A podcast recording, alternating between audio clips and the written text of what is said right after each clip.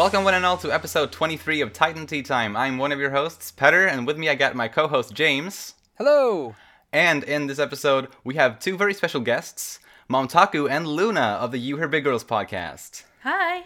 Thanks for having us. This is our first ever guest episode on Titan Tea Time.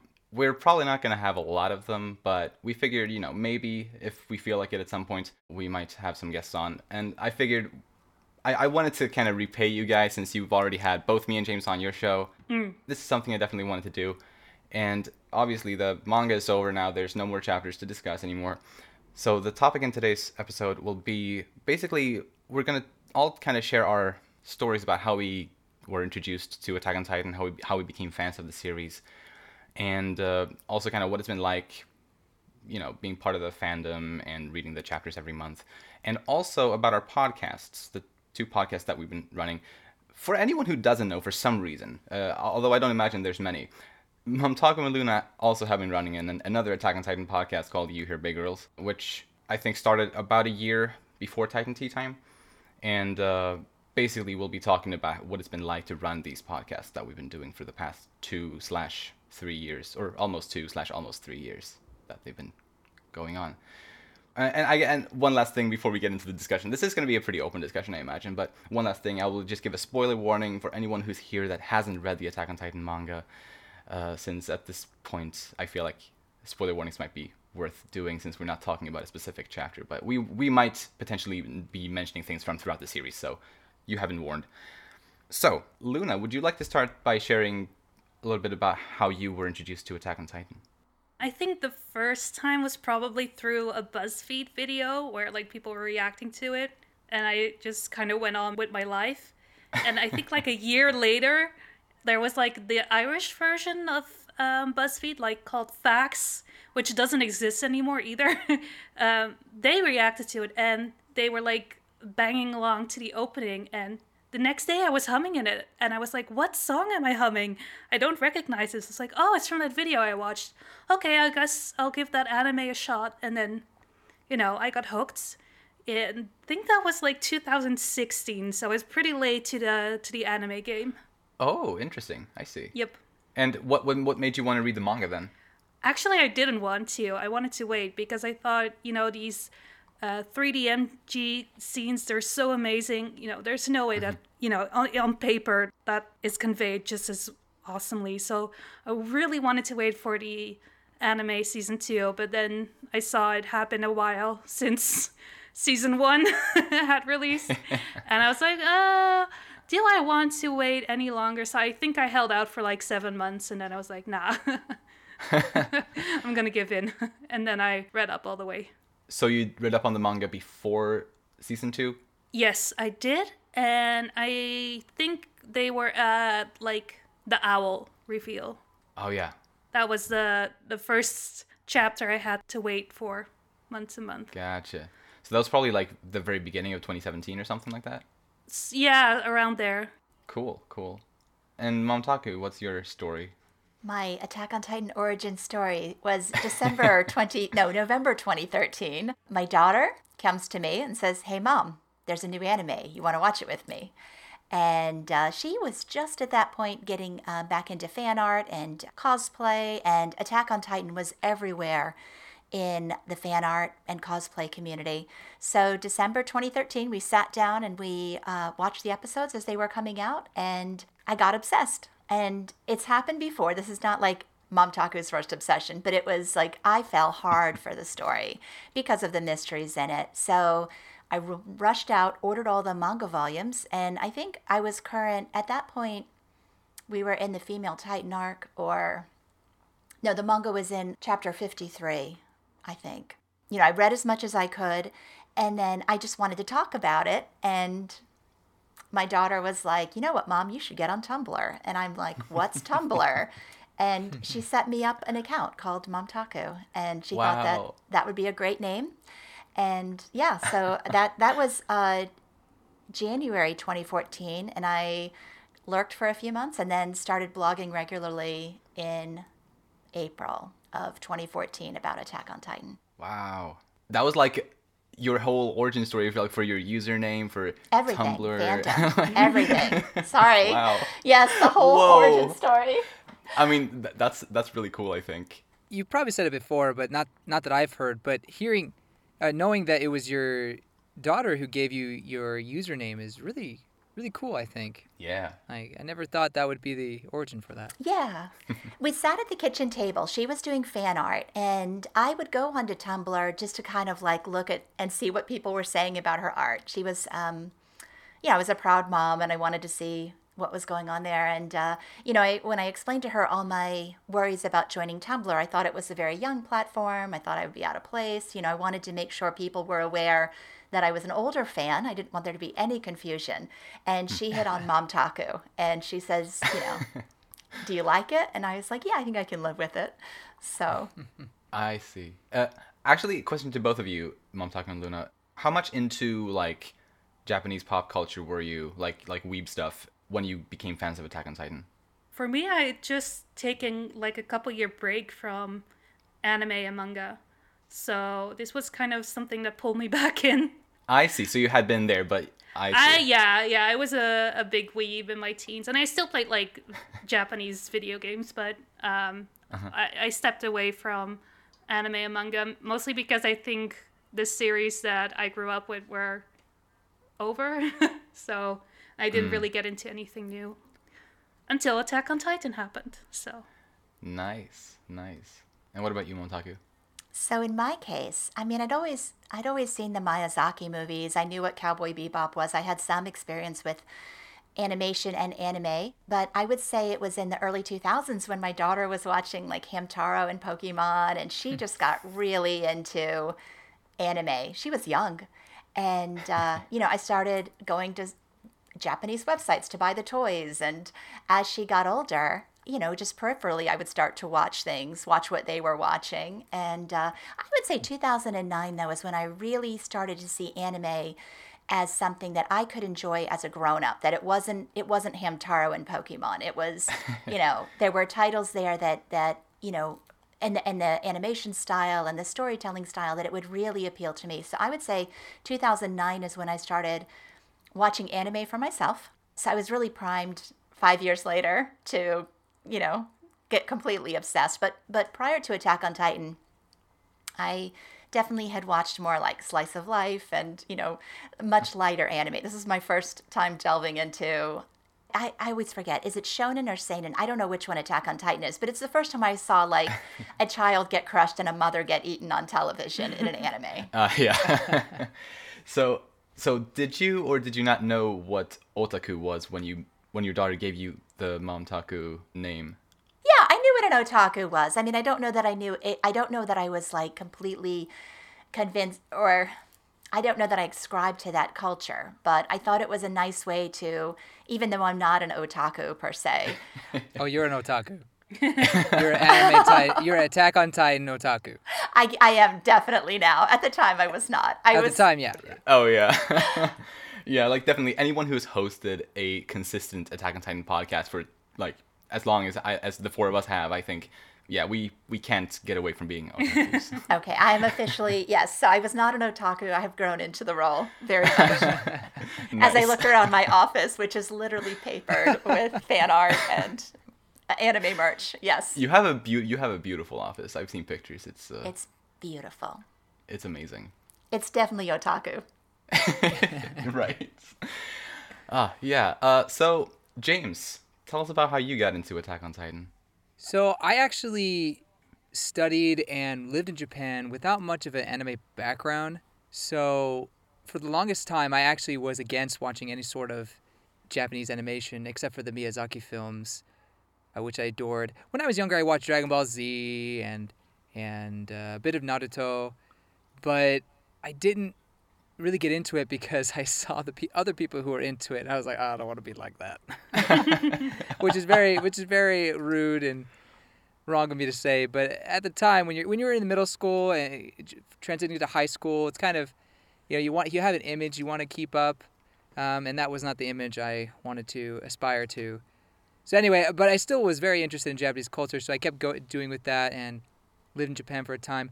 When I got back and I started going to college, I noticed that my Japanese wasn't as well, where it wasn't where I wanted to be, and I didn't have the constant Japanese around me like I did in Japan. Of course, yeah. So, so, so okay, what am I gonna do? But so about a year a year after I got back, I I got to figure out something, and so that ended up forced me to, to watch anime. And now I say forcing. I mean, I think I think I was so, so somewhat curious. Mm-hmm. now I have said before that Attack on Titan was like the first one, but look, thinking back on it, I think there was three, and I can't remember which one I did first. But I watched them back to back to back because I got hooked. I think the first one may have been Death Note, and I, I watched that via YouTube, like episode Oh. after episode. Oh, back wow. when that, back when YouTube wasn't, you know, doing the copyrights too much, so I was able to watch that. I think I did the same. Yeah. okay. I'm, I'm glad I have a partner in arms. Uh, so I think first one was Death Note, and it was either Attack on Titan or Brotherhood next. But either way, or, or Full Metal Alchemist Brotherhood to be to Right. clarify. Hmm. But either way, those three got me hooked into anime and wanting to explore other types of shows. But you know, I would watch other shows and try to get into it, but none of them were able to entice me and interest me as much as those three. Particularly Attack on Titan, with just at the time it's cliffhangers and out of nowhere reveals, almost even even from a Western storytelling point, une- unexpected way of going going about the story. You know, the the main character, uh, he dies within the first ep- few few episodes. Not, not really, you know. And so it's it's it was it was really fascinating for me, and it really got my imagination going. And leading up to, you know, where I am now, I I waited a few years for season two, expecting it because I realized that I I was about a year late. This is in 2014 that all this happened. So I was about a year late to the actual premiere for the show, but I was expecting that maybe season two would come out in a few months, maybe a year or so. But uh, my clearly my Ah. wait was much longer, as as as I'm sure everyone else did. So season two drops, and what what year does season two drop again? Was that It was the first half of 2017. 2017. So that drops, and I, I, I eat it all up, adore it. But afterwards, I, was like, I can't, I can't handle another seven or how many years, what five years? Uh, How many years that was? I can't handle that. So I went to the, I went to the manga, bi- binged what I could. I think I got, I know, I was reading in the Marley arc, incredibly confused, thinking I had missed so much. And actually, Crunchyroll at the time had the manga, but it only carried up to a certain point. Like, it had the most recent one, but if you go far enough back, it just drops. So there's like chapters 50 to 70 are like just gone for some odd reason. So I was hmm. able to see like the end of the Return to Shiganshina arc, and then go into Marley arc. So I, so there's a bit of the government arc that I just totally lost. So that was really a treat to see in season three. Oh, like the uprising arc? Yeah, yeah, yeah. Oh. So that was kind of in the dark for me going into season three. So I was a little confused, and when I started reading the Marley arc, I thought I had missed some important stuff in those previous chapters because these characters I had no idea. So it really got me confused. But I eventually figured out what was going on and kept going. And obviously that wasn't the case. Like these, everyone, everyone was confused Basically, for the most yeah. part. Yeah. But I got up to, you know, I can't, I can't remember exactly where I caught up. I know I saw Sasha die. Oh. It may have been around there that I caught Yeah. up to. Sasha died, wasn't that in like 2018 or something? That makes sense. I think so. Yeah. Like May or, May or around there of 2018, if I recall. I, you know, what, I may have waited uh, after season two. I mean, clearly I don't, I don't have the best memory, but I, I, I may have waited a bit, hoping for season three, and then was just like, forget it. so I think that's that's the extent of my backstory with Attack on Titan. Nice. And as for me, I remember I, I remember the first time I heard the name Attack on Titan. I still remember it vividly, even though at the time it didn't mean anything for me. It was the summer of 2014, and some friend of mine who wasn't like a super close friend, but like I guess you know we we had we were hanging out in the same in the same circles. he mentioned Attack on Titan as this really awesome new show. Uh, I didn't even understand it was an anime at the time, I think, and I didn't know anything like Attack on Titan. To me, just sounded like for some reason I thought of like the moon that's called Titan. Is it like a Jupiter, one of Jupiter's moons? is called Titan. Saturn's. S- Saturn. Okay, yeah. Uh, so I so I thought it was like some sci-fi show. Like I probably had like a live action thing in mind. That was like yeah, completely different thing what it actually was. Um, but I didn't I didn't like actually do anything about it then. I just remembered hearing about it then. Um, and at the time I wasn't even into like anime and things like that. It wasn't until the fall of 2014. So yeah, it wasn't later in that same year. So in the fall of 2014 that I very quickly became uh, a weeb of sorts. Um, I I think I had had the curiosity about anime and stuff since high school, but it wasn't until my first term of at, at the university that I started actually watching some anime shows, like for real. Like it wasn't Pokemon or Digimon or or stuff like that. Um, and I actually started with uh, Death Note 2, which was kind of my gateway into anime as a whole. Whoa, that's kind of crazy. Yeah. um, but then it was in January of 2015, so after like a few months of exploring a- anime and stuff, uh, that I watched Attack on Titan for my first time. And I was hooked immediately. I still remember really vividly just how how I reacted like after I'd seen the ver- the first episode because I, I I remember I wanted to I was really intrigued by the story so I wanted to keep watching like the next episode but I I- just I was so kind of emotionally kind of just overwhelmed by the first episode uh, the first time I saw it I had to like I, re- I remember I had to like go sit down in my bed like with my head between my knees just kind of breathe Yeah, I think we can all relate to that feeling. yeah. so that was that was a- strong opener, and I got I got hooked on it right away. However, I didn't start reading the manga until because I I still wasn't into manga really, so I didn't I didn't start reading the manga until after pretty much right after season two had finished airing. Uh, that was when I decided that yeah no I'm not gonna I'm not gonna wait for for season three at least not the way I waited for season two. So that's when I started reading the manga. I started buying the volumes and I caught up pretty much exactly kind of the shift between Return to Shiganshina and Marley, I think. It was pretty much right at the shift there, which was a pretty good place, I think, to catch up. So, is Attack on Titan the first manga you've ever read, or had you read other mangas? I had read, I had read like the original Zelda manga at some point, Okay. a couple of years before that, which it was very strange. But no, no, like like it was like the first like manga that I read, I guess for real, sort of. Um, and it it was kind of also also my gateway into manga because right now like I have a decently sized manga collection at this point of other series and stuff that I'm very happy. Uh, and it was definitely so yeah, Attack on Titan was definitely my gateway into that. My first manga that I read was Ouran High School Host Club, if you can imagine. So, Nice. I, I I've seen the anime adaptation of that. I haven't read Yeah. the manga though. it was in the house and I read it. So, it was fun. nice, nice. As for getting involved in the fandom and stuff, I guess since I was already talking, I, I can share that a little bit. I didn't really get into the fandom at all until after our first episode of Titan Tea Time. Like I think pretty much right after Oh, then. really? Yeah, like even though I had, I mean, obvi- I was a big fan. I, I considered Attack on Titan to be like my favorite story, period. Like out of any mediums. Um, I don't anymore, but I did for a long time, and even even then, I didn't really get involved in the fandom at all. Uh, my my my way into the fandom, however, was after our first episode of Titan Tea. I, I kind of felt that maybe I should try to talk about this with more people, kind of broaden my horizons a little bit more on different takes and see kind of what the fandom is like.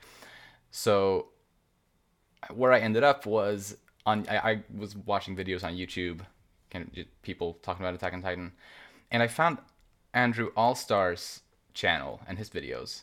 I don't know if he does videos anymore. Um, like, or does, does he only do streams these days? Yeah, his channel got deleted. Right, but I, I found that channel anyway, and uh, and I you know I, I kind of enjoyed it. So and, and I found his you had a Discord link to his Discord channel in the video description. So I I joined that, and that server was basically my first place like with a, with the fandom kind of where I talked about the series with you know a larger amount of people. And I think you were in that too, Momtaku, weren't you? I was. Was it the Titan? Was it Titans on Tour or was it the actual Andrew All Star server? It was the actual Andrew All Star server. Okay. Yeah, I was. I I've been in Andrew's servers. I would say since 2018, since before we started our podcast, or right after we started our podcast. So, ah. yeah, a couple years ago, three years ago. Right. And yeah, I, I must have joined that in July or August of 2019.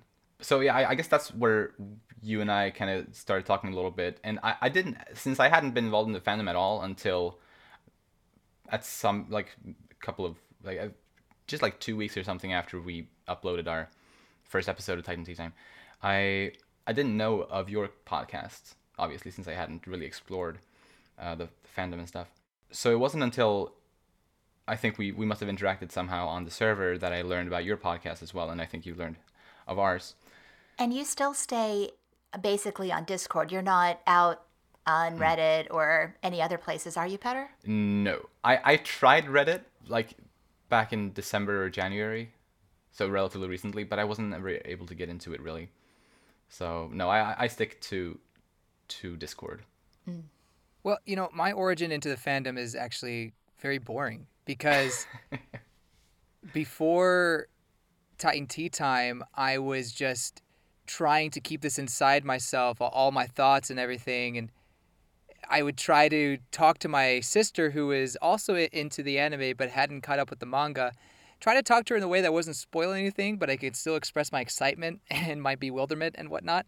Mm-hmm. So it was nice having the podcast eventually, and I guess we'll talk about that later. But it wasn't until Petter joined the You Bi- You Hear Big Girls, uh, your your guys' podcast for an episode that I realized, wait, there's other people who are talking about this. Of course there are.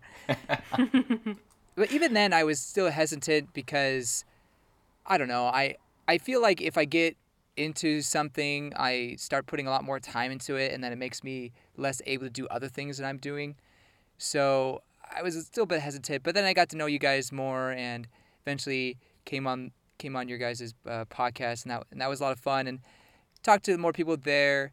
I think it wasn't it wasn't really until the last chapter where I started to really go to other places and see what people's thoughts were. Actually, maybe maybe the chapter before that as well. Just see. I, I even I even was kind of creeping on the what is their name on Reddit. Uh, Titan folk? yeah, yeah, Titan Folk.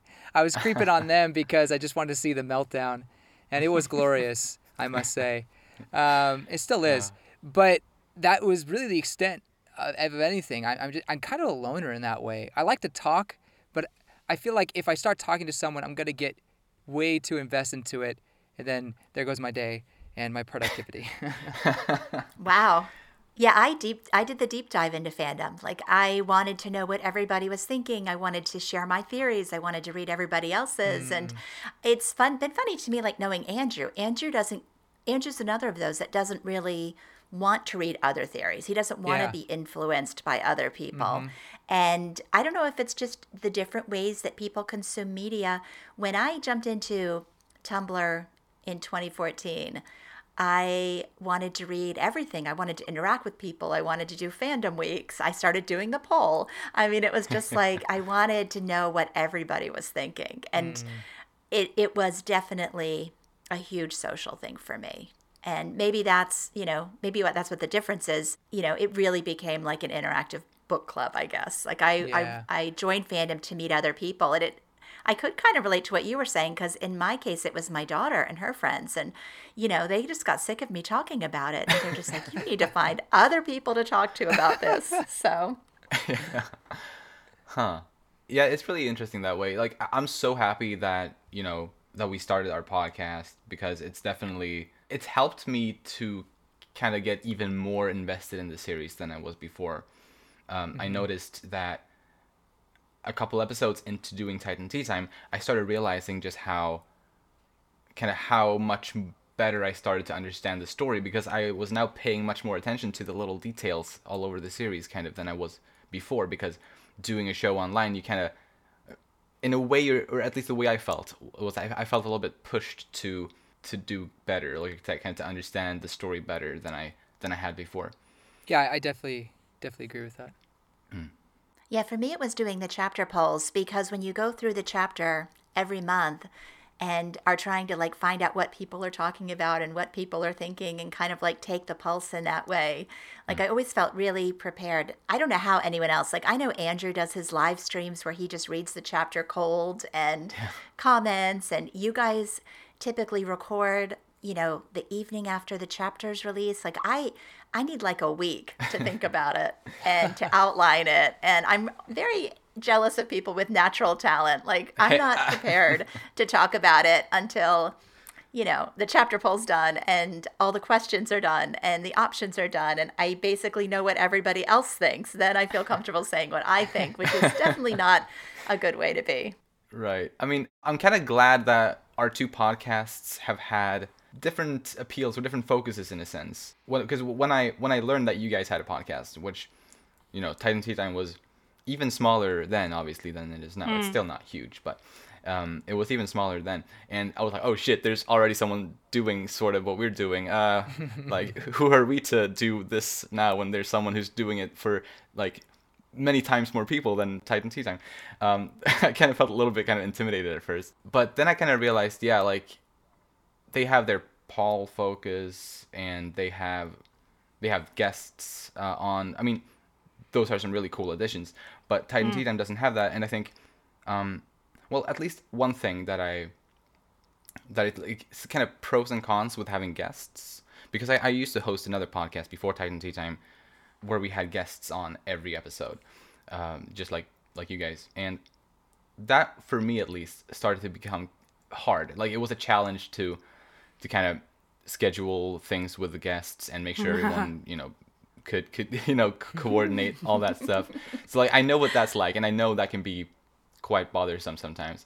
Although at the same time, of course, it's fun to get more people involved, to get different opinions on things that you hadn't maybe considered yourself. And so, I, in that sense, I think it's awesome to have guests and to have uh, such a wide variety of guests as you guys have throughout the throughout the years.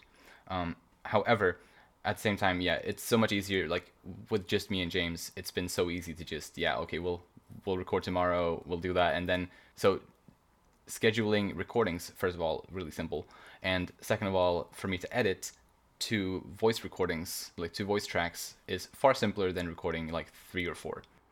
so it, it's just it's like it makes editing easier too so we can put things out faster which obviously you know the, the proof is there we, we have been putting things out faster um, but, but um and one other thing I, I wanted to mention that i think is another kind of good thing about not having guests even though i i, I I don't want this to sound like I, I think it's a bad idea to have guests because I absolutely don't. and in fact, I have very high respect for you to, to have actually been able to keep that up for as long as you have. Um, like that that is an incredible feat i think however one last thing that i think why it's kind of well one reason that that having no guests is a good thing is that it means that you you always have a conversation with someone that you're used to kind of uh, you know this person and we, we have well we, we have kind of developed a dynamic that we, we can able we're able to bounce off of each other in a natural way which you can't always do with someone if you're if it's your first time talking to that person I'm nodding my head aggressively. Oh. It's been, that's been very challenging sometimes. I, I bet. dealing with technology and people we've never spoken. And we've had some guests that we haven't, when we click the record button, we haven't known what country they're from, what gender they are. Hmm. Like, it's just like, okay, let's see what happens. Wow. And uh, yeah, early on, we just had no idea. We just, I think, I don't know, Luna, did you envision guests or was that me pushing for guests? I don't quite remember. but um, yeah, it's it's been a gamble, and and sometimes it's worked out great, and other times not so much. But yeah, just like Petter said, like with some guests you have a good rapport, and with others, yeah, there's just, there's just not that click. But that doesn't mean that they're not good guests. But Right, of course. Of yeah, course. it, it it's not always um, fireworks. Let's say. Right. Well, you know, one other thing I'll say about having guests is I think it's great marketing for the podcast. You know, not not only is it great to hear other opinions and then they'll show their friends, "Hey, look, I'm on this podcast," and kind of grows your your name within within the fan base along with the poll. Mhm. I think it also kind of creates people. Maybe this is kind of mean to say, but they're like, oh, maybe if I listen in and and express my opinions here and there, like I'll get on this podcast one day or something like that. Because, not no offense to I anybody. mean, I mean, come on, people are secretly trying to you know put themselves put themselves up. It's just how it is sometimes. Right. But what I've noticed that even even in, or at least especially in our Discord, there's some people who are there and they'll be like at Luna or at Momtaku. What did you think about this chapter? What? Do you... Mm-hmm. And it's so funny because I mean, look, I'm not expecting them to listen to our podcast, but clearly they're there because they think it's a way I can talk to these two. Oh, I don't think that's true. I just think they see us there too and want to know. Oh, I guess you're right though. They wouldn't be adding us if they didn't know us. Right. Like it gave us visibility. Yeah. So I, I, I and it's not a, it's not a bad thing. It's just to me it's funny. But I, what I'm saying is because because you had those guests and because they liked your podcast so much, you know they they were really wanting to hear your opinions and and stuff like that. So anyway, I think I think guests in that sense really helped you helped the podcast. Uh, I I'd say succeed as much as it did. I'm sure it helped. I mean, we were basically cloud chasing the past three years. I, yeah, because like Soul has like a hundred thousand subscribers, so even if we only Oh, got wow. a small percentage of, you know, Yeah. his subscribers to listen to us, it's still like a substantial amount. Oh, totally.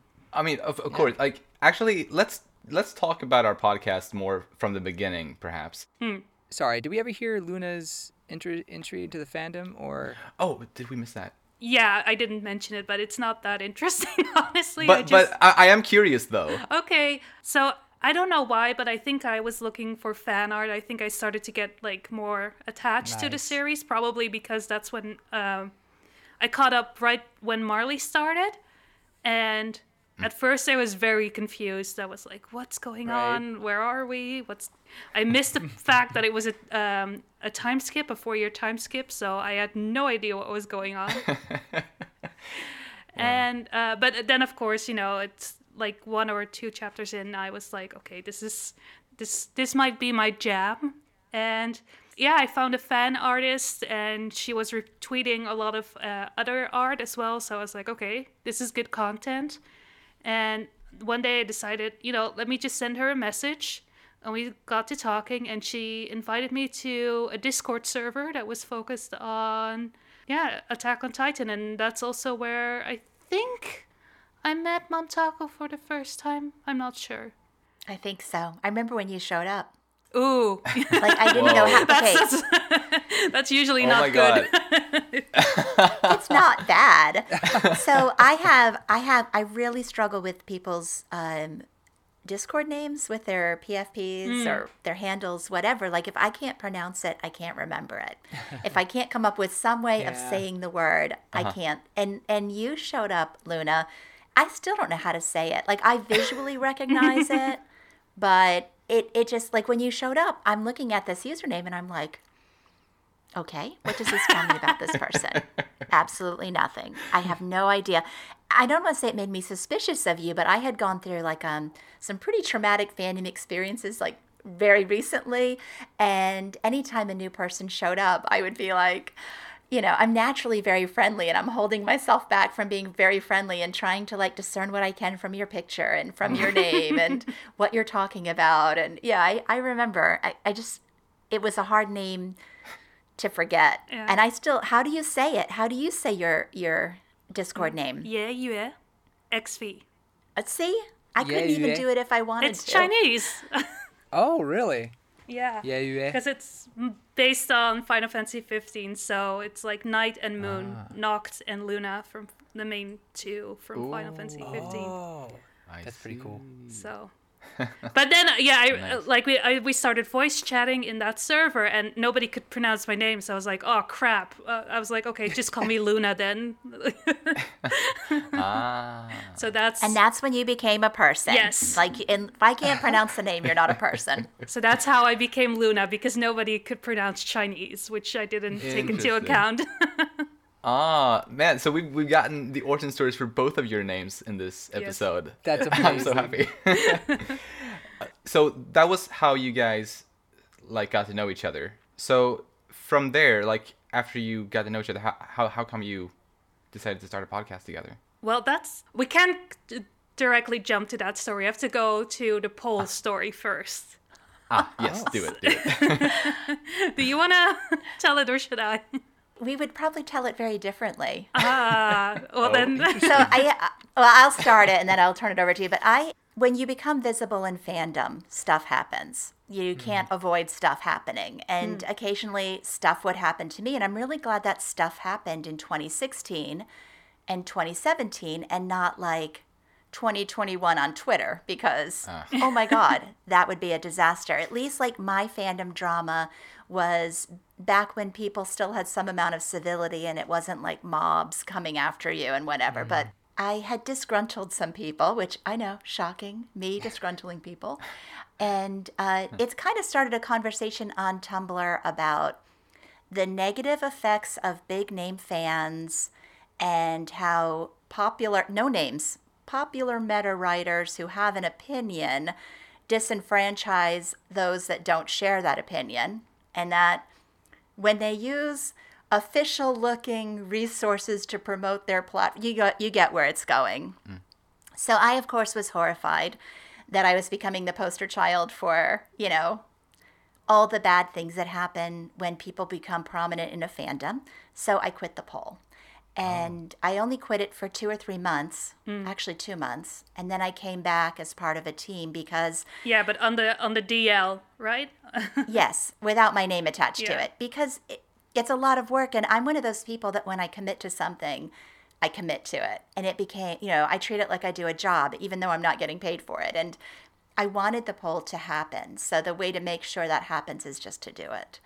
Um, I have a great a great team now, and a great team since then, which has been great. It wasn't just me doing it anymore; it became a collaborative, and it's become better because of that. But anyway, so it was in the midst of all of this drama that I met Luna. Well, Ah. I mean, actually, we had met before on another server. Right, but you like drama, so you came. That's you not wanted true. to find out. it is true. You and your reality TV. Yes, you you you, you do like drama. Like you you were curious about the deets. You wanted you wanted to know the details. Okay, well, yeah, okay. Let me let me rewind a little bit. So we were in This was like Real Housewives of Tumblr. You wanted to be like you wanted to know every cast member of Real Housewives of Tumblr. So we were in a different server for a while, the Galerai server. Remember that? Yes. So- I remember you there too. Okay, so that was before we really talked, but I knew you were doing the poll and I liked it because our mutual friend was also working on it. And mm-hmm. then I also had a bad, not fandom really related experience, and I left the fandom for a couple months. And then I came back, and then we were started talking about the poll, and Momtaku said, "Oh, let me suggest this to the team." And I was like, "What do you mean the team? Like you do the poll, right?" And she was like, "No, not not anymore." And then she started DMing me with the deets. Wasn't me soliciting. Okay. so yeah, and then we got to talking, and um, I think we shared everything, but like, or she shared everything but her social security number with me, which was like, okay, I guess this lady likes to talk. was my first impression, and that's yeah, that's how our friendship started over a Tumblr attack post. Over Tumblr drama. Wow.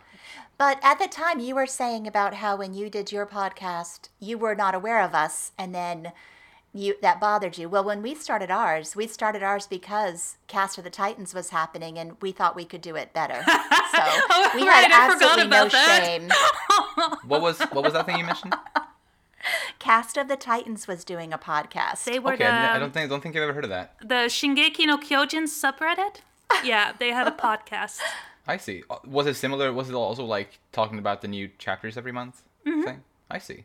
It Yep. was a chapter podcast, and and our first conversation about our podcast was, "Do you listen to theirs?" And I said, "I've never made it through a whole episode," which is really rude to say, and maybe you should cut that. But I mean, I don't. But I mean, I actually did enjoy their podcast. It was basically, you know, four guys and it, not a lot of planning, just reacting and laughing and joking. And yeah, it just wasn't how I would do it. So, Gotcha, and. I'm a big believer in if you're not getting the content that you want, make it yourself. So, Absolutely. that's what we did. Nice. Uh, did they stop? I, I assume they stopped for some reason. I think we might have played a part in that.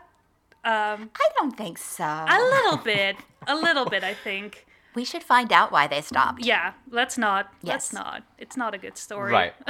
I just want to ask one thing though. Do you know roughly around when they stopped? Because I've never heard of them, so I, I, I'm t- I, I'm assuming it's a while back. Yeah, a couple of episodes in, like a couple months after we started, they stopped.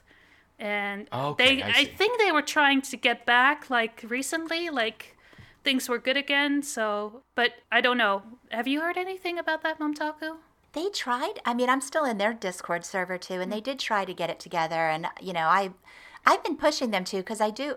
You know, I've never been the kind of person that, you know, we're doing it so you can't. I've No, always no. wanted if people want to make their own polls, make their own polls. If you want to start a podcast, start a podcast. Like I don't view it as, as competitor.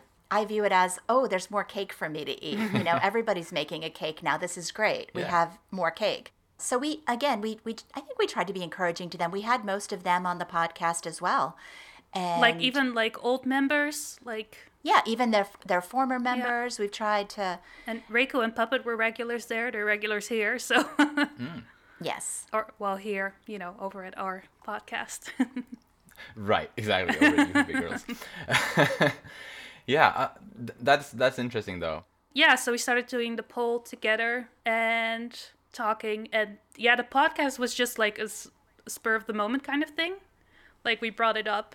I think I brought it up like very slyly, like, "Hey, have you ever listened to like a cast on Titan?"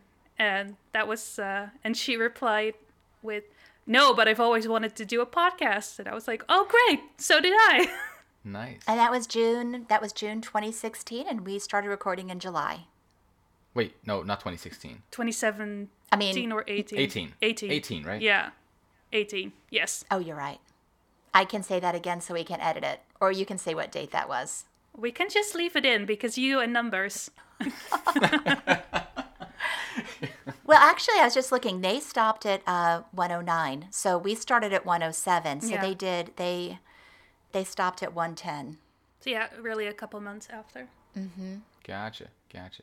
So, so yeah, so it, it was just kind of a spontaneous thing then, I guess. Very hmm. spontaneous. Although you had you had still been doing things in the fandom before that together. Yeah, we did the the poll. Right, right. Well, and but not even that long. You No. you didn't join the poll until 105. okay 105. It was me, you, and Cash. And 107 was was our first podcast. It was quick. Mm. Cool. Have you guys ever met in real life? No, we have not. No. And how did you guys meet in person? What's your origin story? I guess you could start it quite far back, although Yeah. I mean, initially we initially interacted briefly Mm-hmm. at a Zelda forum back when whenever was that? gosh, 2015 maybe. Yeah, probably some, around there. Uh, we played Mafia together, like you know, like the, this, you gotta deceive e- each other and stuff, uh, and find find out who's the bad guys. We played those sorts of games in like text threads back in 2015 for a little while. Although we never really got to know each other then. I I just remember, you know, James's username from back then. It wasn't really anything more than that. Same. And then at the beginning of 2019, I started a podcast network of sorts um, together with Steven, who was on the first 10 episodes of Titan Tea Time, and another guy uh, called Chase. And it started with a Zelda podcast, and then Steven, James, and Chase started a Fire Emblem podcast as well. So it was kind of starting to be, be and I I had a movie podcast very briefly with another guy on there. So it was kind of like the idea at the time was kind of to build this podcast network um, with a bunch of different podcasts on it. And so obviously I was a big fan of Attack on Titan at the time, and well, I, I guess I guess I should also say that James and I, even though we were both part of this podcast network, since James was on the Fire Emblem podcast, he and I didn't really know each other that well then. I mean, we had talked a bit, obviously, since we were sort of on the same gr- big, big, bigger project, but we hadn't really talked much. But then in July of 2019, I had the idea to start an Attack on Titan podcast, since I was just dying to kind of well to talk about it with people since I didn't know too many others who read it and who were really into it. Um, I had been able to get Steven into it earlier that same year, and so I talked to him about it, and he was he was down to try that. And then I also learned that James was into Attack on Titan, so I did, well I decided, I decided to ask him if he wanted to join on join in too. So that was kind of how we started our Titan Tea Time podcast. And really, at the beginning of that, James and I didn't really know each other very well. Not at all. We're kind of strangers just talking to each other and learning about each other. You had guested on the Zelda podcast on one episode prior to that. So we had at least talked once before. Right, but it was really like not that much. It was just really for one relatively short uh, podcast recording before that. Um, so we hadn't really gotten to know each other, and that was still where we were at when we started doing Titan Tea Time together. So I think it's kind of funny how well. First of all, I'm really happy that it worked out. Like that we have been able to kind of create this. Well, uh, in, in if I if I dare say it myself, kind of fun dynamic or something. We have like the way we are able to talk it or whatever. And it's also kind of fun to think of it in the way that our friendship is kind of a lot of a bit a lot, very large portion of it has been recorded kind of from the beginning. That's true. Oh, that's cool. So literally listening to the podcast of you two talking or the Hmm. Titan Tea Time is like kind of following your friendship journey as well. Basically, Uh-huh. yeah, re- it really because I mean, yeah, we obviously we, we chat and stuff um, between recordings, but we don't do voice calls and stuff like that a whole lot. I mean, it has happened, but it's not too often that we do that if it's if we're not recording. So really, a very large portion of our friendship is uh, on our podcasts. uh, so I, I think that's kind of fun, and I'm really glad it worked out. And that yeah, because really we it, it could have gone really any direction since we didn't know each other at the, at the start, but it just kind of worked. So I was very happy for for that. Here's my version. Yes. I was with a group of guys doing a website slash podcast called The Virtual Boys. This is about Nintendo stuff. We were just we were so excited and we had a lot of opinions that we wanted to get out there, so we started doing that. And we were, we had a little bit of growth, not not nothing crazy. Then we decided to rebrand our name for whatever reason. I think it was because we wanted to shift focus to maybe a little more broader in the Nintendo sphere with what kind of content we were putting out. So we changed our name to the 10 City, but kept the Virtual Boys podcast name. So I was working on writing articles for the site, and then I would hop on a podcast from time to time. And so both me and the guy who kind of was the somewhat leader of it, it, we were both trying to figure out ways we could expand ourselves. Well, I decided to go into video content, and that's where I started making the Intensity YouTube page. And he wanted to create a network of podcasts that didn't just d- dive into Nintendo per se, but just all sorts of nerd culture. But I think he wanted to start out with Nintendo. As as I was doing the Intensity podcast, and that started to gain some not podcast, uh, YouTube channel, and that started to gain some success. Our mutual friend was able to contact both Chase and Petter about potentially doing a podcast over on Nintendo City's kind of network, and it was basically because you guys over at Zelda, uh, over at the forum, decided, uh, you know what, maybe we want to go do our own thing. Isn't that? Isn't that the yeah, case? actually, brief little uh, tangent here. I'll, I'll let you go uh, continue that in a little bit. But Sure. Yeah, so even before, because this was all in early 2019, like January 2019. Uh, even before that, I had been running a uh, forum podcast, kind of for for a for that same Zelda fan forum that James and I originally interacted through, uh, called Zelda Dungeon. On there, I hosted a forum podcast. I guess is kind of the best way to, to describe it. It was really for the forum members, um, and we talked about different Zelda-related topics, and actually a lot of anything really. I, I remember there was one episode we talked about breakfast. Breakfast was the topic of that episode, for example. Like we, we, we, we didn't really limit ourselves. It was a lot of Zelda discussions, of course, since it was a Zelda forum, but we also had like we, we didn't limit ourselves. We could talk about literally anything we wanted to. We actually had an Attack on Titan episode Oh, really? in 2018 that I talked with two of the other forum members there. Um, and that's what I mentioned earlier in the discussion where I, I used to run a podcast where we tried to have uh, like new guests every episode. It was that podcast, and that one was running from 2016 to 2019. Oh, wow. Not as consistently though. It, it wasn't always super active. Like we had some hiatuses sometimes, but more or less from 2016 to 2019. And yeah, we were kind of reaching kind of the end of, of it. We, we, we were st- starting to feel that way anyway. Um, when the beginning of 2019 came along, and that was when I was introduced to James's crew, kind of. So yeah, you can take it from there. Right. So the person who was kind of who was looking for other podcasts and trying to expand that, he knew Petter and Chase from the forum, and he kind of invited them to come over to their space. And that's basically how, how they started doing the Kakariko cast, the Zelda podcast. And for a time, it, for a few months, it was it was going well, and they they invited a Steven who I guess he just found the D- Nintendo Discord from one of my YouTube videos, and Oh. then just became a member that way. It was it was rather interesting. Um, Steven, if you're listening, we love you. Thank you so much for everything you've done. yes, 100%. so it was interesting that way. I was just kind of let it be its own thing. But eventually, I think Steven and Chase came to me and said, "Hey, you want to come be a guest on the Zelda podcast?" So I did, or uh, maybe I, I even said, "Hey, do you want to? Can I be a member of?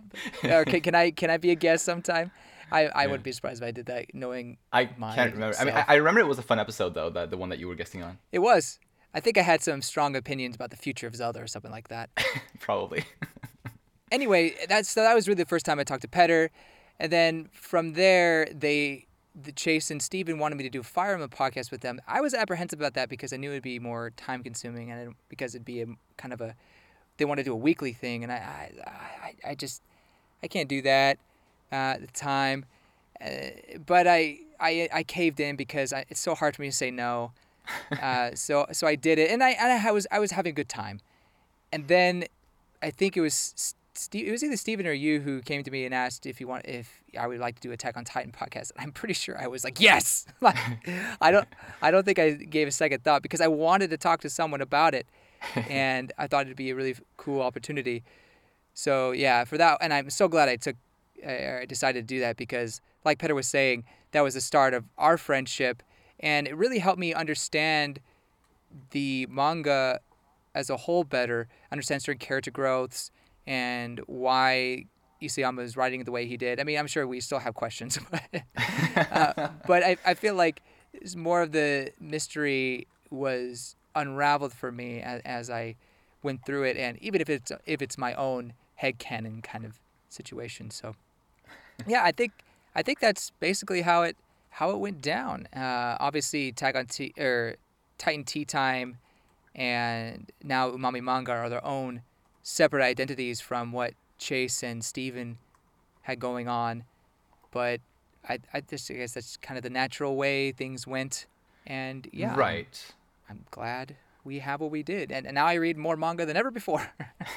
Right. I bet.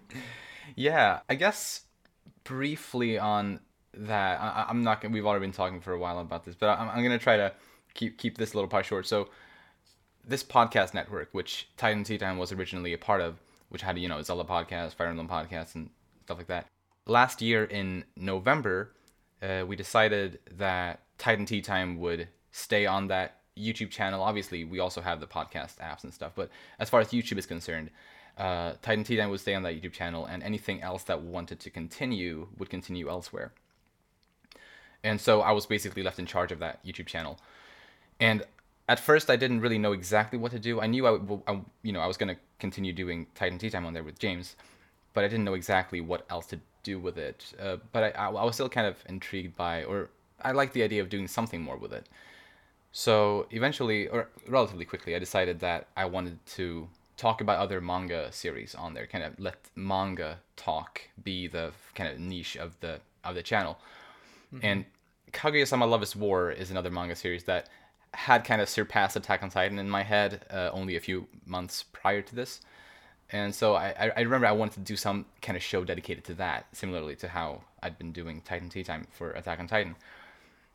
And my original plan was to make it into like a talk show, kind of where I just sat with a like filming myself. I was be I would be sitting in like a so or in, a, in an armchair, kind of talking about one volume per video, kind of uh, was my ori- original plan. I recorded like most of that video, but then I just started. I felt like nah, that it just was, wasn't working. It wasn't my thing, so I never actually did anything with that recording. So then I asked James if he wanted to cover that series with me, talk about a volume per episode, and and he was down. He had he liked the anime adaptation of the first season that he had seen, so he he already knew a little bit about what it was about. So since then we've been doing that under the name Umami Manga, which is now the YouTube n- channel, the new name for it. Me and another guy have been talking about the Fruits Basket manga, for example, on there already. Um, And in about a month, James and I will start talking about the To Your Eternity manga on there, which is actually right now getting an anime adaptation. If anyone's curious, it's a really really nice little story. James is going into it blind. Uh, I've read up to the, the 12th volume, but anyway, uh, yeah. So we, we, we basically have that kind of future going on for us right now. Uh, Titan Tea Time will be going on. Uh, obviously, no chapter discussions, but kind of discussions like like this. But in addition to that, we will have these volume discussions for other manga series. Yep. And so I'm curious about the big girls. Uh, what what are your th- plans, if if any, uh, like about the future of podcasting and whatnot? Hey, if it's a secret right now, that's fine. But come on, give us give us some hints. right. I wouldn't say it's a secret per se, but That's good. I think it's more like we really haven't had time to sit down and talk about it. Hmm. I mean, I know when the guidebook, I haven't, this this is hot off the press because I decided today. Ooh. In June, when the new guidebook comes out, I definitely want to do a podcast episode about mm. any new information in the guidebook. I mean, definitely Smart. want to do that.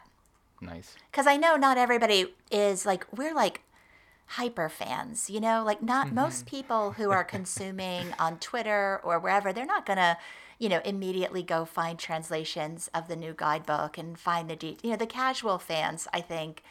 I don't know what percentage of our audience is a casual fan, but from what I've seen on our Patreon and people I've talked to privately, we might be the only person they talk to, the only way that they're getting Attack on Titan news. Hmm, so hmm. I think covering the guidebook would be a good thing to do for June. That's I I really like that idea. And I think that some people aren't really ready for the series to be over yet. Like it hasn't set in that Attack on Titan is done for some, and so maybe, yeah, maybe doing another episode like that will kind of help people come to come to grips that it's over, that it's done. Um, not that they have to. It's just it could be. Yeah, it could be a good idea. Yeah, I mean, I could I could keep going. Uh, There's no shortage of things. I mean, I've been talking about the series for um, seven, eight years now, and you know, I was thinking I might want to start making a few character videos. I I mean, there's a mm. lot I could do. There's a mm. lot I would be interested in doing, and then. I I know the guys on the server are really pushing Luna and I to doing a reaction to Legend of Galactic Heroes. True. Ah. and so I do want to find another series to transition to with Luna. Like I don't know what that series will be yet though, and I don't know hmm. I don't understand the mechanics of what a live reaction would be. Like mm-hmm. do we read a chapter and then we discuss it or do we watch a movie and then discuss it? I don't know how that would look. And I think some of the guys on our server that are like Legend of Galactic Heroes, like fanatics, would like to be a part of it. Like they want it to be like a community, a server mm. community hmm. thing. And I just I don't know the mechanics of it Right. this is my first hobby. Like this is the first time in my adult. I, I was always a reader. I was always, you know, went through a few small things that I would get hyper fixated on. But this definitely, I'd never written creatively before. I'd never written technically before. I'd never done a podcast before. I'd never done a YouTube video. But you know, like this was a first. This was literally my introduction to so many different skill sets and you know i hate to give that up but then again i'm ready for a little bit of a break Of course. So. I understand. Right. that. I mean, yeah, yeah. i look at my tumblr post count you know 7000 posts Oh wow. probably 4000 asks Wow. yeah it's just it's it's it's been all consuming and i think that's the way again my first fandom so i don't know but i feel like that's probably going to be my like my mo moving forward with things is to tr- be all consumed with them it, it just seems to be how my brain works best it's all or nothing i think Yeah, I, I respect that. Definitely. Yeah, so we we are still considering things. Definitely, like the anime will be a thing, and the guidebook apparently. um, surprise I didn't know about that either, so Oh. I said hot off the press. Like I literally decided this morning. Oh, yeah. I just forgot to tell you. Yeah, well, she didn't tell me, so in between this morning and recording. Uh, Wow. Well, you heard it here first. yes, Legend of the Galactic Heroes. I do want to cover, but it's also, I feel like, similar in ways to Attack on Titan that I, I, would, wouldn't mind something like airy, breezy, like easy to digest for a difference to focus on. right. Yeah. I can understand that. Actually, th- that that's something like that I've really been enjoying with my and James's reading of uh, Kaguya-sama Love is War, because that's you know that, that that's a romantic comedy, very silly at times, but at the same, you know, obviously it's it's got depth to it as well. Which I mean, if it didn't, I probably wouldn't enjoy it, but it's nothing like Attack on Titan, and I think it for me anyway, it's been a very fresh kind of difference. That one's actually on my list. Like I still haven't even finished season two of the anime yet, but I'm really looking forward to Mm. when I do. Then I get to listen to your podcast. Oh, yeah. so I'm looking forward to that. Sweet. sweet. No, well, and it is, it is interesting because Attack on Titan and Kaguya-sama are just really entirely different dynamics, but you know, it's fun to have that kind of uh, different takes and different thoughts. I mean, you know, one second we're talking about kind of the philosophical implications of Attack on Titan, and the next we're gushing how cute Chika and Kaguya are in Kaguya-sama. So, you know, I guess I kind of do that with Mikasa and, and Annie and all that, but still, still, it's um, it's very different. But I, I'm glad we have that variety in there. So I mean, maybe Legends of Galactic Heroes will be a good. I I, I ended up seeing it. I don't know. It's it seems like it'd be a, a interesting show to try to do live, like live reactions, uh, because it's long. It's really long. Oh. So I don't know, but I understand why people are excited for that. It seems, I think, I mean, I don't want to name drop, but I know at least six people who have encouraged us. And, you know, we don't have a huge listenership. We don't, we're not a bit, so even six people all agreeing on a thing that we should do seems like important or substantial. Right. Yeah. Yeah. Maybe we should just make a Twitter poll like, what should we discuss next? That's not a bad idea. We could do that, es- especially if we have some choices. I think if we could limit it down mm-hmm. to maybe three or four things. Yeah. Well, Right. Avatar is still on my list, on my wish list. Ooh, I would so listen to that. That's that's a pretty good one. A- And isn't there like new Avatar content coming? Yeah, there's a new Netflix live action series coming, which the creators pulled out of, which Exactly. Oh, I forgot about that. yeah. But but but they also I think Nickelodeon also created a new studio specifically for kind of that universe, like to Yeah, make yeah, new Yeah, oh yeah, right, for right. that I heard universe. about that. Yeah. Mm. So that's exciting. Yeah. Momtaku, have you seen Avatar? I have. I had twice. Oh, okay, yeah, good. all the way through both times. Awesome. Yeah. I saw it in Dutch English. I remember in 2008 I used to pirate those episodes like if if they leaked I was watching them. We actually got one episode officially before the US did in the Netherlands d- Oh. like dubbed and everything Wow. because you guys had Thanksgiving. So you guys skipped the Ah. weekend so and then it allowed for Day of Black Sun part 1 to air like before you guys wow. So Interesting.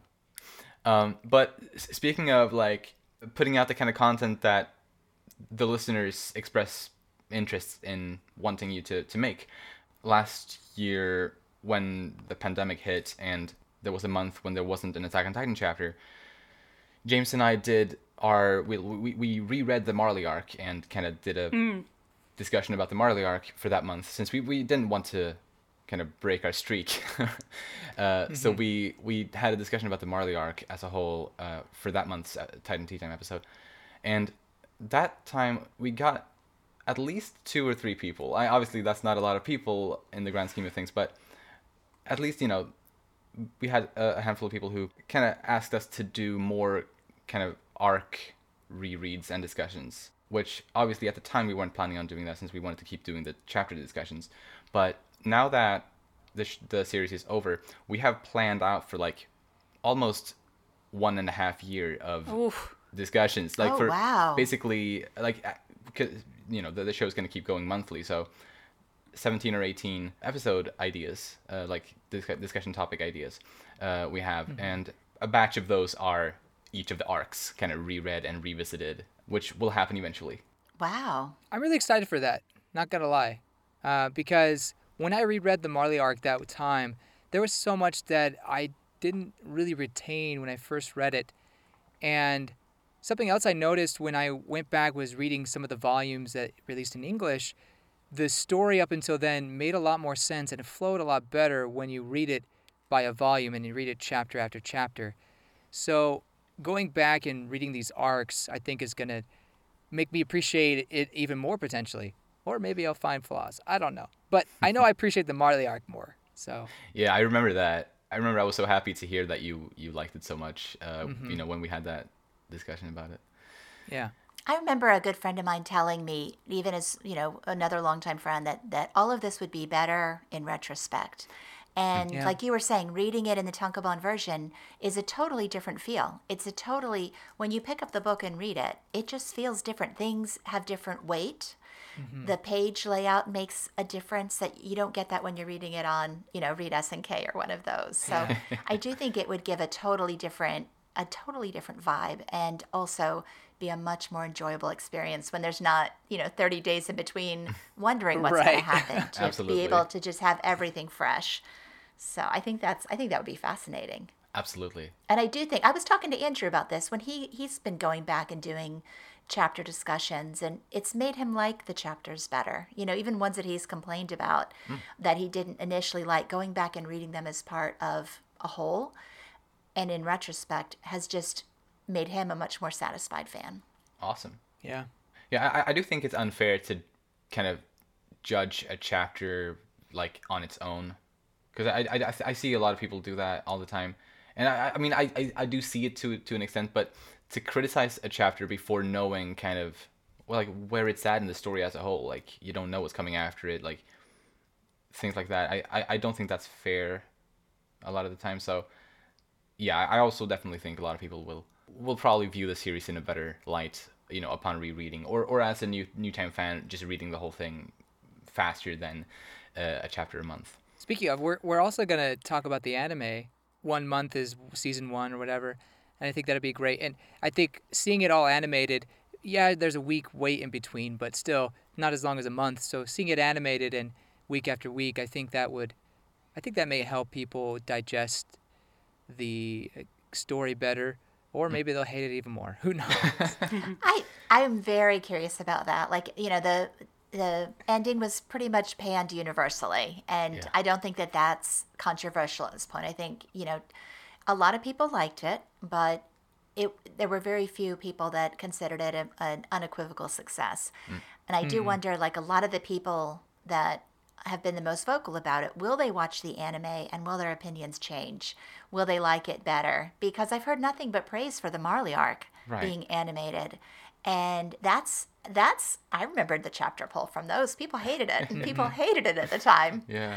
So I wonder how that's going to go down. I, I'm interested in seeing if people soften a little bit towards how it ended. Absolutely, and it's like, like as you were saying, like the Marley arc when it started in the manga was largely disliked, right? But when season four started, even the very first episode, even before we had really gotten into the whole thing and gotten to know all these new characters, if I recall, like it was rated so highly on on MyAnimeList, uh, for example, like it became like one of the top rated anime shows on there after like just the very first episode. And obviously that doesn't have anything to do with the pacing or like the the um, the, the weight between chapters because that, that was the first episode. But still apparently the anime watchers seem to have liked that part of the story a whole lot more than the manga readers mm-hmm. I wonder if after the Marley arc, or once it was happening, the fandom maybe it kind of changed a little bit. At least who were the vocal voices in the fandom. I don't know. I mean, because obviously uh, Jaegerist wasn't a thing until later. That's for sure. So I I wonder if that kind of just appeared after the Marley arc as the story changed in that way. So I don't know. It, it, it'll be interesting to see how people accept it. The people that came in during the Marley arc and that loved the Marley arc are, according to like my own mental processing. There are two mm-hmm. types. Mm-hmm. It's the warrior stands and it's the Jaegerists. Mm. and Oh, like those two groups of the fandom were were I don't want to say they were marginalized or whatever, but you know the warrior stands had never. Uh, they were small. They were a small and persecuted group. Suddenly, you know, Reiner was popular, and that was mm-hmm. very cool. And so those friends were able to gain a little bit more exposure and a, be a little bit more vocal, and they were a little less persecuted. And then, of course, came the rise of the Jaegerists. Mm. I love the way you put that. yeah. It's true though. It's true. It was a group of people who consume media completely different differently than than the way we had been consuming it all along who are looking for different things who are interested in different things and it's mm-hmm. like i don't want to say it was like a wave of usurpers coming into the fandom but it was definitely a new voice and a new audience that appeared Right. and it, they didn't always mesh with the existing one. And I think that's what's so fun about Phantom is that every time there's a new anime season, we get a new influx of people coming in with different needs and different wants. I mean, this season brought in a bunch of, you know, I would say 15 to 17 year olds who are new to anime, who are mm-hmm. new to Attack on Titan, who were babies when the first season, you know, and it's it's it's it shakes up fandom a little. I don't want to say it's in good ways or bad ways, but it definitely shakes things up. Uh, yeah. Totally. And and, and maybe it's just the anime only watchers are just more accepting of the of what's being brought to them because they don't have to wait as long between story moments between the chapters. So maybe there's something to that, but I don't know. I it is it is it, I agree with Petter. It's interesting to see how Pan the Marley arc was when it was coming out in the manga versus how praised it was in the anime, which I, I think it deserves the praise it gets by far. Um, but it is very interesting to see that dynamic. But I would say too that the manga readers who were panning it back then were praising it as well. So it just felt better True. in retrospect. And I wonder for the manga readers how the how the final part two final season if it will change any hearts. Yeah, Right. maybe. Definitely, yeah. I actually I think it will. I think s- some parts would be easier to stomach, like like the you know Annie eating her pie. That pie will be easy easier to stomach. Literally. And you'll know what kind of pie it is. Was it a fruit or a meat pie? The the big questions might be answered. Oh my god.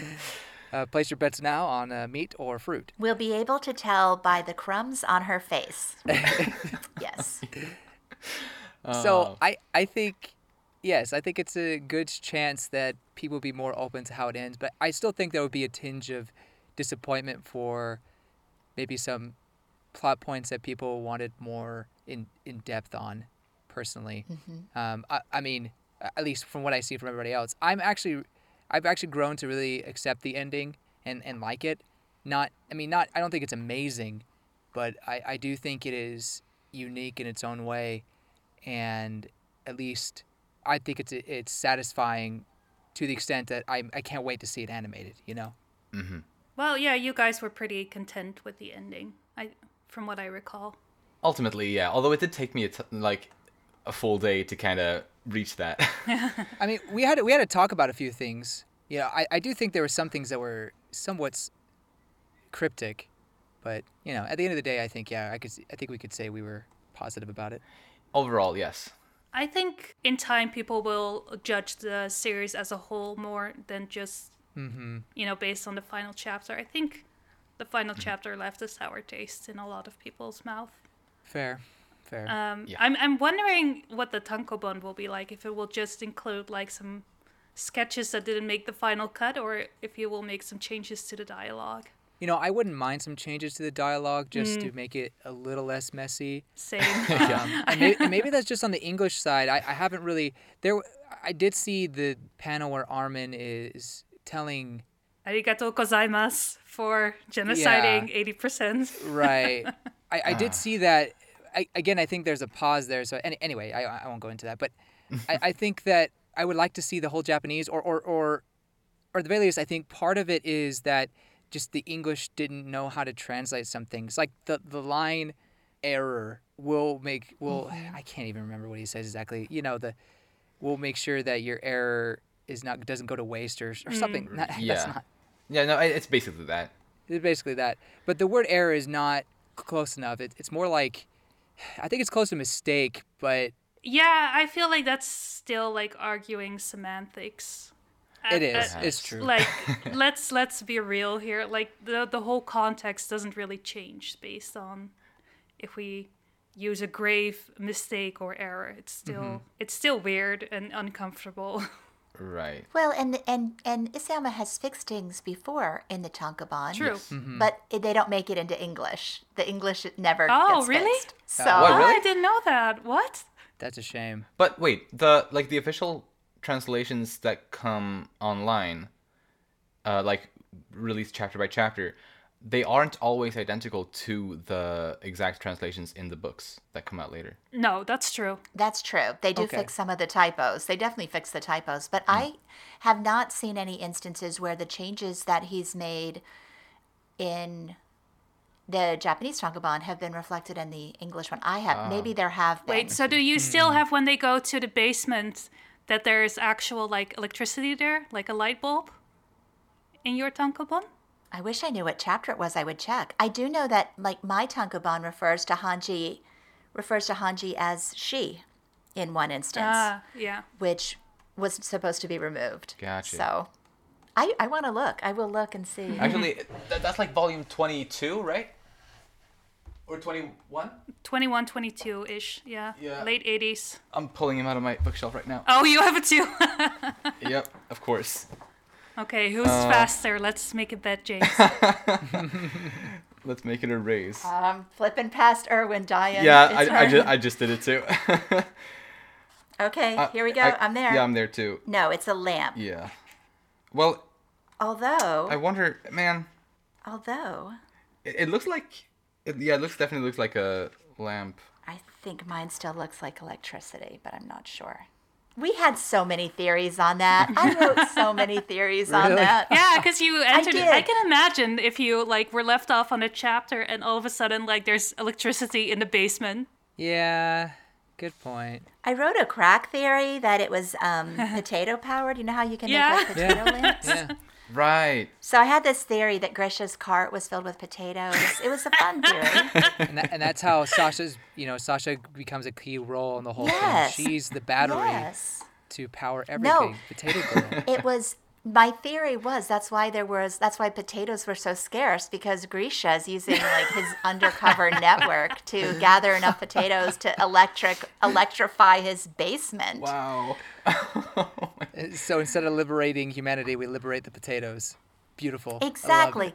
Exactly. Because, like, remember the scene in the anime when Grisha's pulling the cart and it's, I think the cart was covered, right? Like, my theory was that it was filled with potatoes. That's it was fun. I love That's, it. But this really is what cool. you do when you have 30 days Yeah, to try to exactly. rationalize Totally. something. Totally. The anime onlys would never understand. They miss out on all of that. Yeah. Yeah, perhaps for the better.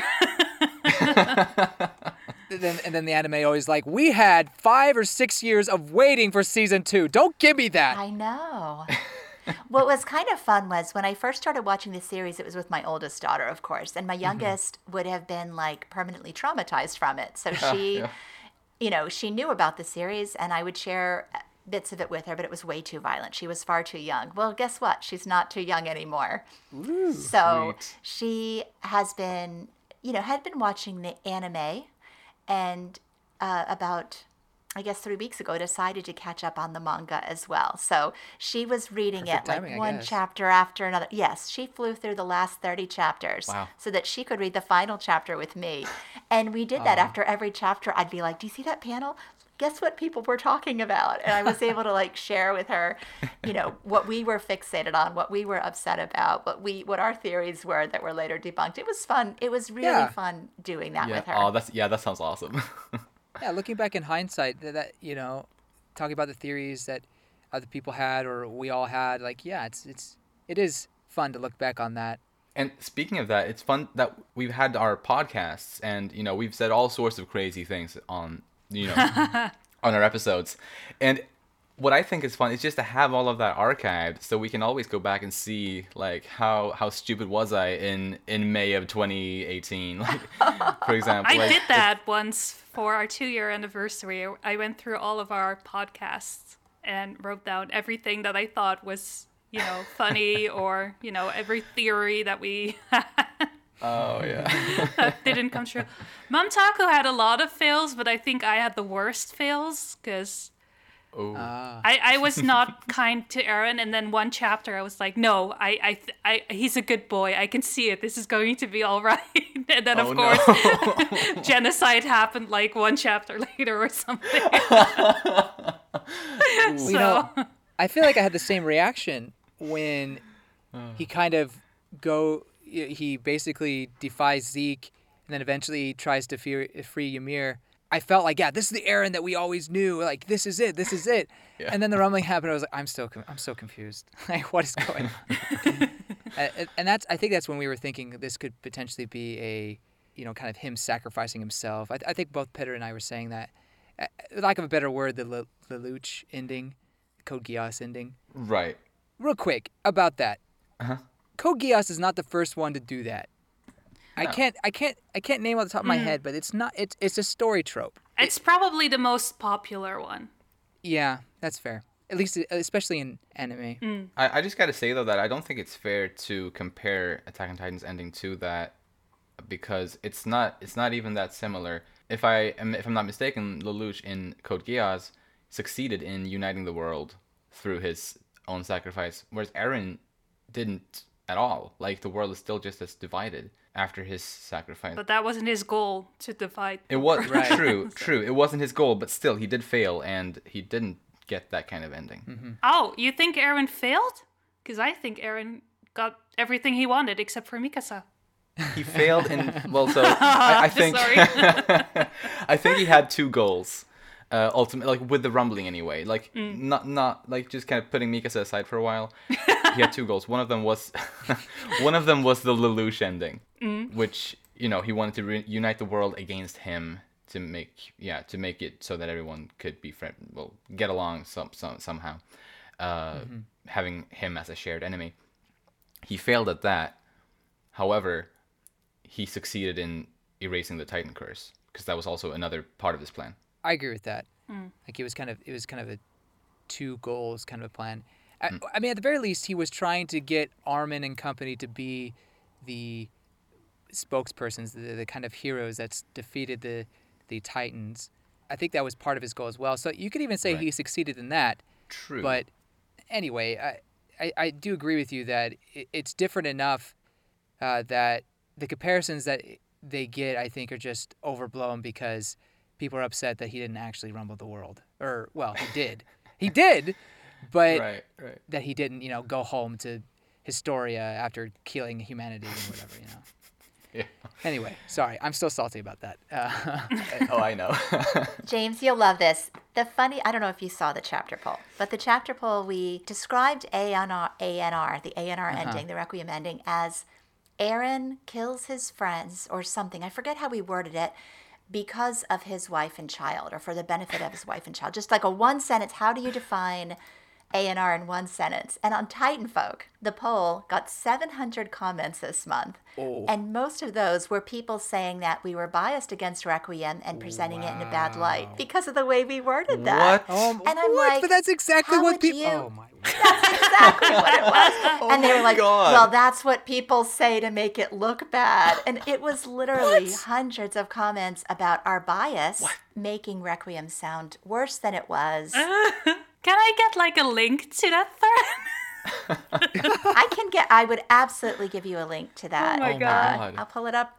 I will pull it up right now and drop it in the chat. yes, please. I mean, to say it any other way would make it make would actually show you're biased i- i- either way. So if you were to say he goes back and you know he's he's distraught by what he did, but he knew it was the right thing, like that would just show how much of a fan you are of it, uh, of that theory. Like that would be biased. But if you were to go and say like, you know, uh, is- add lines like stupid or silly or I don't know something else, adjectives to show you're biased, then it would then I could see their argument. But that's just straight up facts what you said about that theory. Yeah. Let me read it to you. So somebody quoted us. Every okay, we described ANR, and again, we had to do very short descriptions because it's a poll. Um, I think the question was like, "What theory are you most disappointed didn't happen?" And one of them we said was Eren killing everybody for his wife and child. which I think is a pretty fair description of A&R. Yeah. I- And I these are the it is. replies. Oh boy, I can already smell the bias. Yeah, that's a pretty bad description of ANR. Indeed. Feels like a common straw man used to criticize ANR back in the day. I, I'm pretty sure it's the same people who called us delusional and old fans who lost touch with the series when we said Hisu Eren was not going to be a thing. Yeah, the- yeah, these are the same people. I mean, it, people will he- see what they want and complain about what they want. It, it is what it is. But I, hmm. yeah, I don't think there's anything wrong with what you said whatsoever. Well, I don't either. And I, No. I will say that like the a lot of people thought we were biased in the other direction that we were, mm-hmm. you know, so so anytime we get accused of being biased from both sides, then I know we've done a good job. Exactly. And we were accused from both sides of, of the poll being very biased, Wow. both positively and negatively. So I'm like, we did good. We did good. Yeah, you definitely did. Huh. Moving on. Obviously, we don't know exactly what Isayama has planned for the future. If he's gonna write something else, when that's gonna happen, if it if it happens. But how excited are you all for any potential future manga made by him? I mean, had you asked me during the Marley arc, very excited, but at this point I'm like, nah, I'm good. because I feel Ah. I don't mean this in a bad way, but everything that I personally enjoyed the most in this series has kind of not been present in the final arc. Hmm. So That's fair. if he goes back to the way he originally wrote and like how he conveyed characters' emotions, great. If it's dark humor plus romance, then no, I'm out. Definitely not. Oh, I, I would probably eat that up though if it was just dark dark humor and romance. But but I but I definitely see what you mean though. Like I, I don't think the Marley arc was ever topped. Like I'm I am with you there. Mm. But even before that, like, you know, the character interactions were, you know, and, and the, the emotions they conveyed, it felt real, it felt human. Like, this was the first series that I really felt like, you know, these weren't like kids trying to, you know, rule the world. No, these were kids being scared and dying and, you know, all the hmm. terrible stuff that comes with that. Oh yeah. So, which, yeah, for a shonen was innovative, I'd say. Oh yeah, totally. So, but um, I, I would love to visit Hisana. Right. Yeah. Oh, absolutely. I would totally go That'd be there. nice. Yeah. um, but uh, how about you, Momtaku? I will definitely check it out. I mean, I no matter how the story failed, I feel a lot like you do, Petter, in that he's given me some of my favorite characters across all forms of literature. Like I, he his talent lies in character creation. I'm I share Luna's concern in the dark comedy aspect. I think the comedy aspects, the deliberate comedy aspects of Attack on Titan, were my least favorite part uh, some of the accidental, some of the funny characters I enjoyed, but you know when he tried to to show a little bit of a twisted humor, I think about the um, like the bonus pages that were, you know, where he was really allowed to kind of do what he wanted. I never enjoyed those. The one with Armin and the, do you know what I'm talking about? Yeah. Oh yeah, yeah. Yes. Like if that's the style he's going to go for, I could stomach three pages of that at the end of every volume, but I could not stomach entire manga volumes of that. Yeah, so I, I, I, I definitely will check it out. And I know like when Full Metal Alchemist ended, I, I went and read everything that um, Arakawa put out next. And, uh, you know, there was definitely, there's a lot of fun in like your favorite author doing something new. Yeah. Did you read Silver Spoon? I did, and and it, but it went on hiatus like three times, right? Hmm. yeah. Did it ever finish, or is it, It still did. on hiatus? It did. It finished. Oh, Yeah, you should go. You should finish it. It's very sweet. I will. I will. Yeah, so I was really into that one because it was to me it was like, okay, now you have eh, not not that it's they're similar, but Mm-hmm. you know, one running away from his daddy. I mean, I guess they're both kids running away from their their father problems.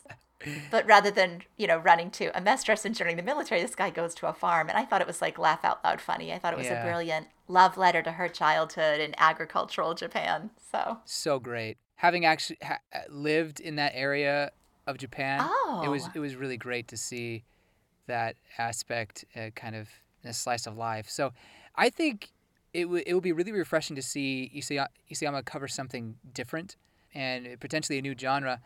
And touching on those ending chapters or not ending the ending pages of the volumes, I really enjoy them. I don't. I see what you're saying that if it was chapters on chapters of that same type of story beat and pacing, it would be a little obnoxious. But I do think that he made it that obnoxious because it is kind of in dark contrast to what was happening in the actual volume. I think it would be a bit toned down in its absurdity uh, in a way if if he were to go in that direction. And personally, I really loved his comedy moments in in Attack on Titan. You know, the, uh, Annie eating the pie. Even later when Annie and Mikasa are talking about the okapi, I love that moment too. And the I mean the potato Sasha, Sasha with the potato. I mean that was the that was basically the same thing as the pie moment. I don't understand why people love Sasha and the potato, but oh no, Annie eats a piece of pie. Have mercy.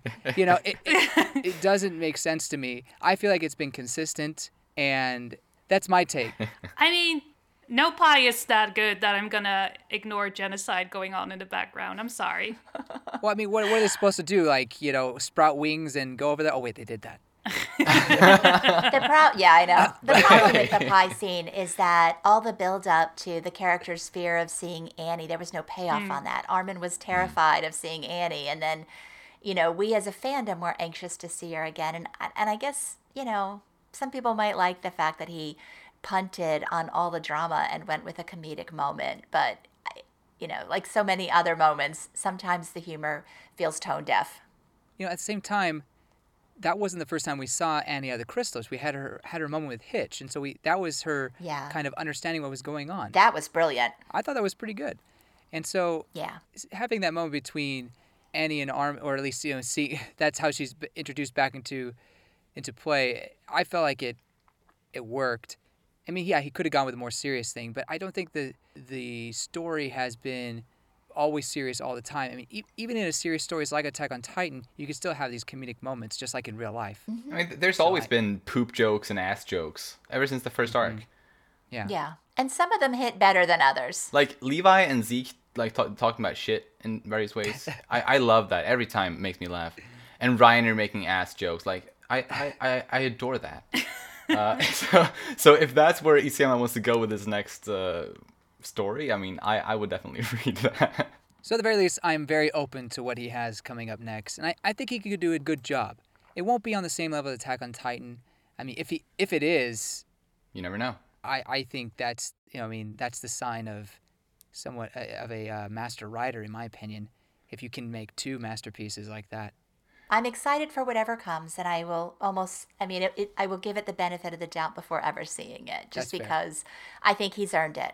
Yeah. And I, no matter if the ending, you know, in my in my estimation, the series ended with a seven and not a 10 but the series as a whole is still a nine or a ten. Mm-hmm. Yeah. So that's fair. he definitely has earned it, and he's given me characters that I will think about the rest of my life.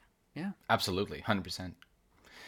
Yeah, I, th- I I do think even though, you know, we might not love every single part of his work, I do think all of us still have him like have a lot to thank him for through Attack on Titan, and whether and e- even if we're not talking about the story itself, you know, the fandom that was spawned out of his creation, you know, all of us four would have never in- been interacting probably if it wasn't for Hajime Isayama. it's true. Absolutely. It was the friends we made along the way. I mean, Yeah. And I probably touched on this during ours, but like I credit this series with not just a friend, a worldwide, like a global French mm-hmm. community, mm. but self confidence, learning how to write, learning how to read, learning how to debate. I mean, all sorts of activities that I would not have done outside of this fandom. Absolutely. Mm-hmm. Yeah. Any other closing thoughts before we round off the episode? Nope. I guess not. All right then. well then, be sure to follow You Her Bagels on Twitter or their YouTube channel or listen to their stuff on the podcast apps or whatever. Always good stuff. And uh, you can also follow us on Twitter at Umami Manga. And if you like this episode, please share it around with anyone you think might enjoy it too. Thank you so much for listening, and we'll see you next time where James and I will talk about our favorite characters in Attack on Titan. Bye bye. Oh boy. Bye bye. Bye. Bye.